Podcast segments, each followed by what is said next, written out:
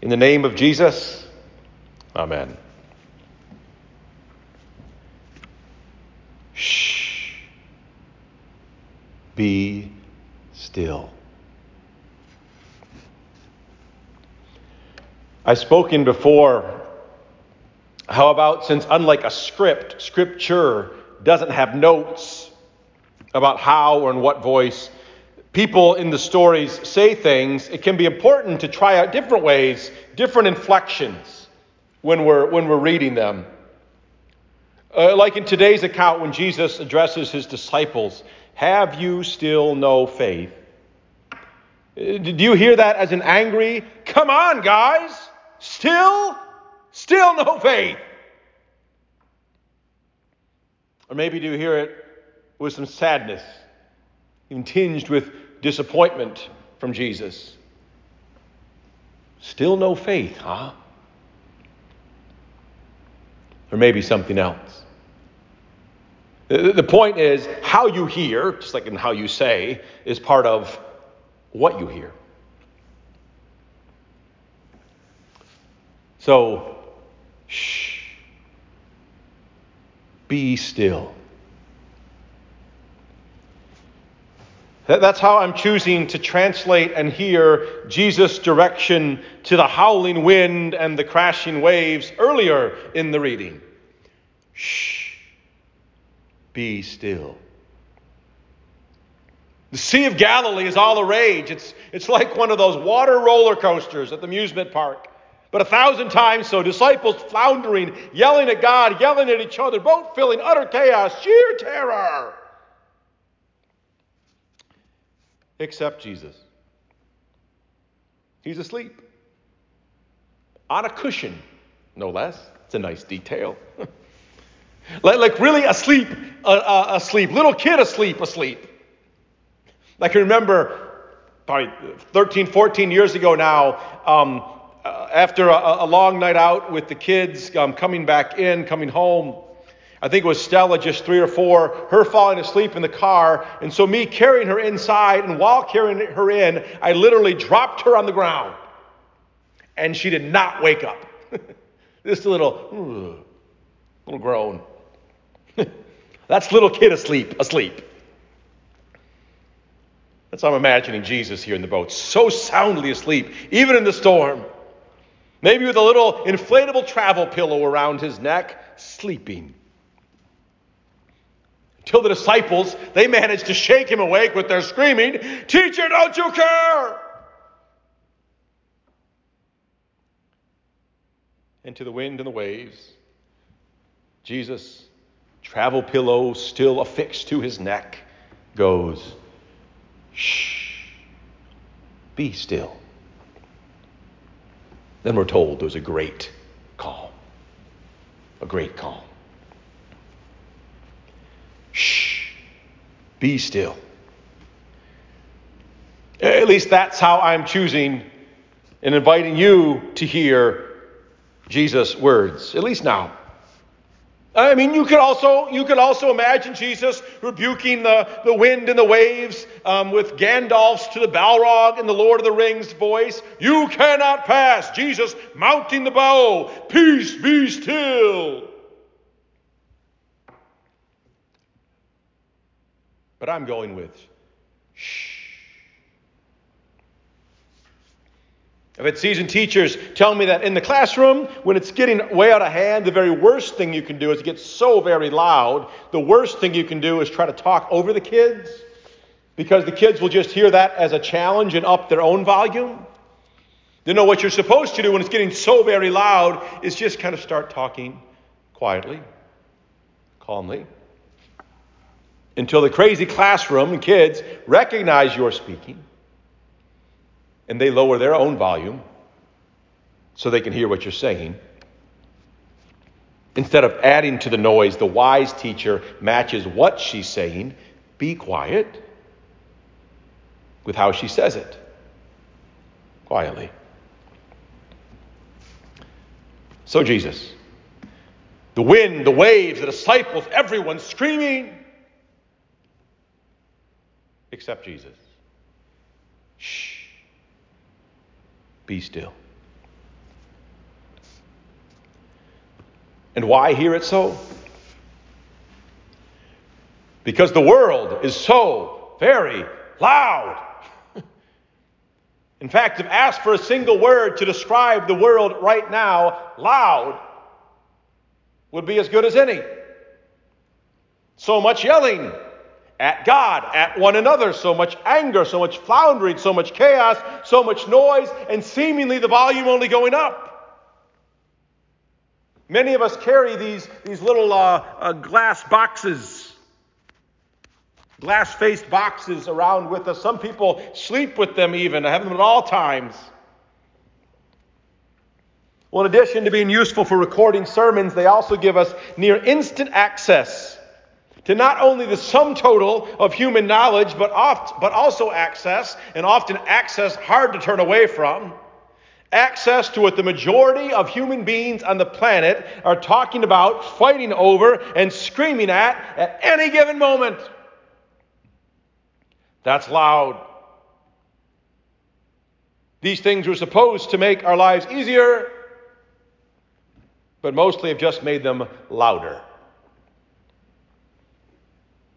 So, Jesus, shh, be still.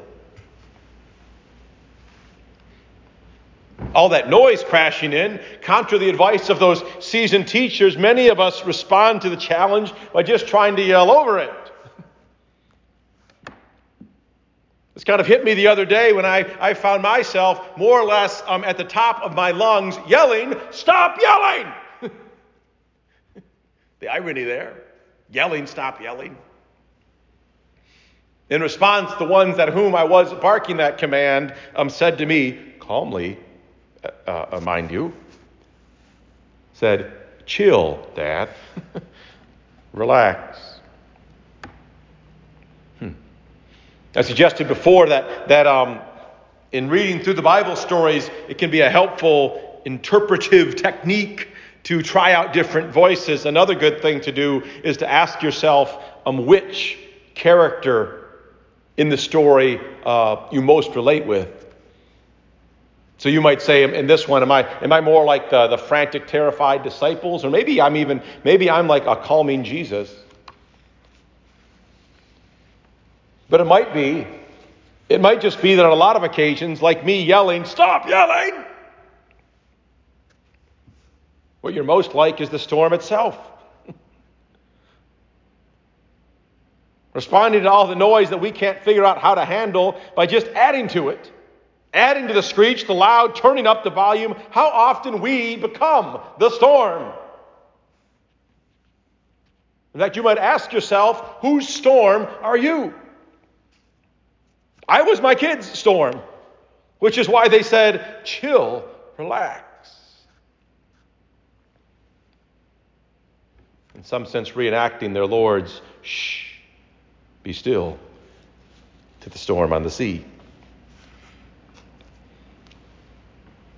The storm, the loud all around us, the storms that we are.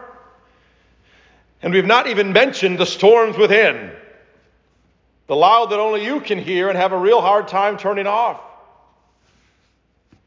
If you spend much time, spend much time looking into the little glass box among the countless products being hawked, you'll find high-tech mattresses, ergonomic pillows, cooling sheets, heavy blankets, sleep apps, special lights, sound machines, and homeopathic sleep medications out the wazoo.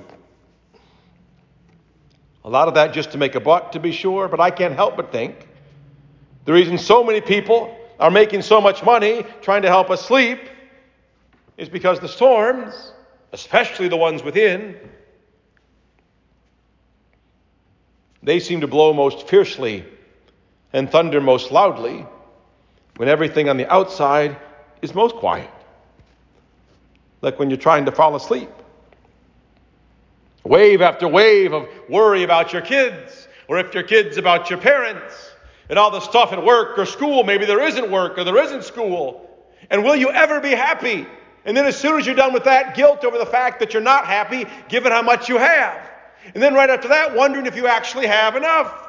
And then on top of that, wondering if you unplug the toaster because if you didn't, you might kill everybody, then the whole world will hate you. And the background soundtrack of all that is constantly saying, loser, loser, loser.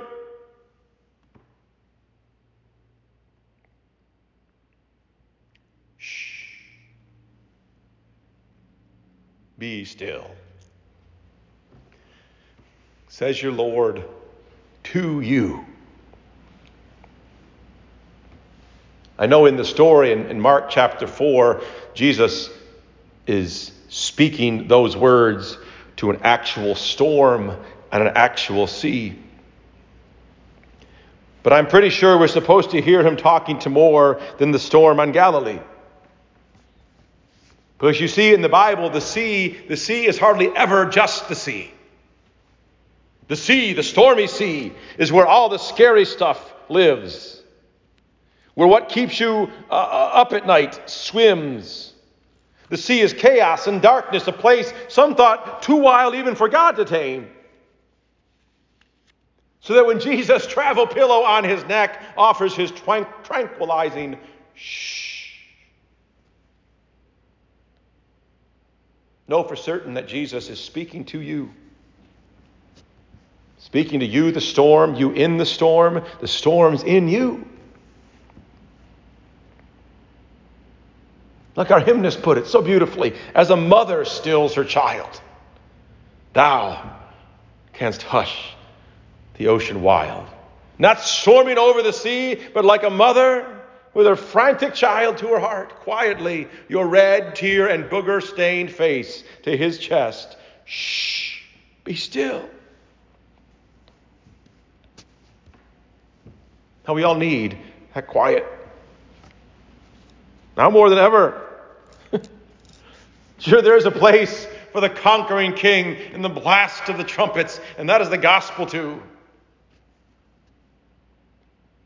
But right now, like right this second in this place, what the Holy Spirit figures you most need to hear is the still small voice, the voice of the one who, even in the loudest storm, sleeps, little kids sleep, so that you can too,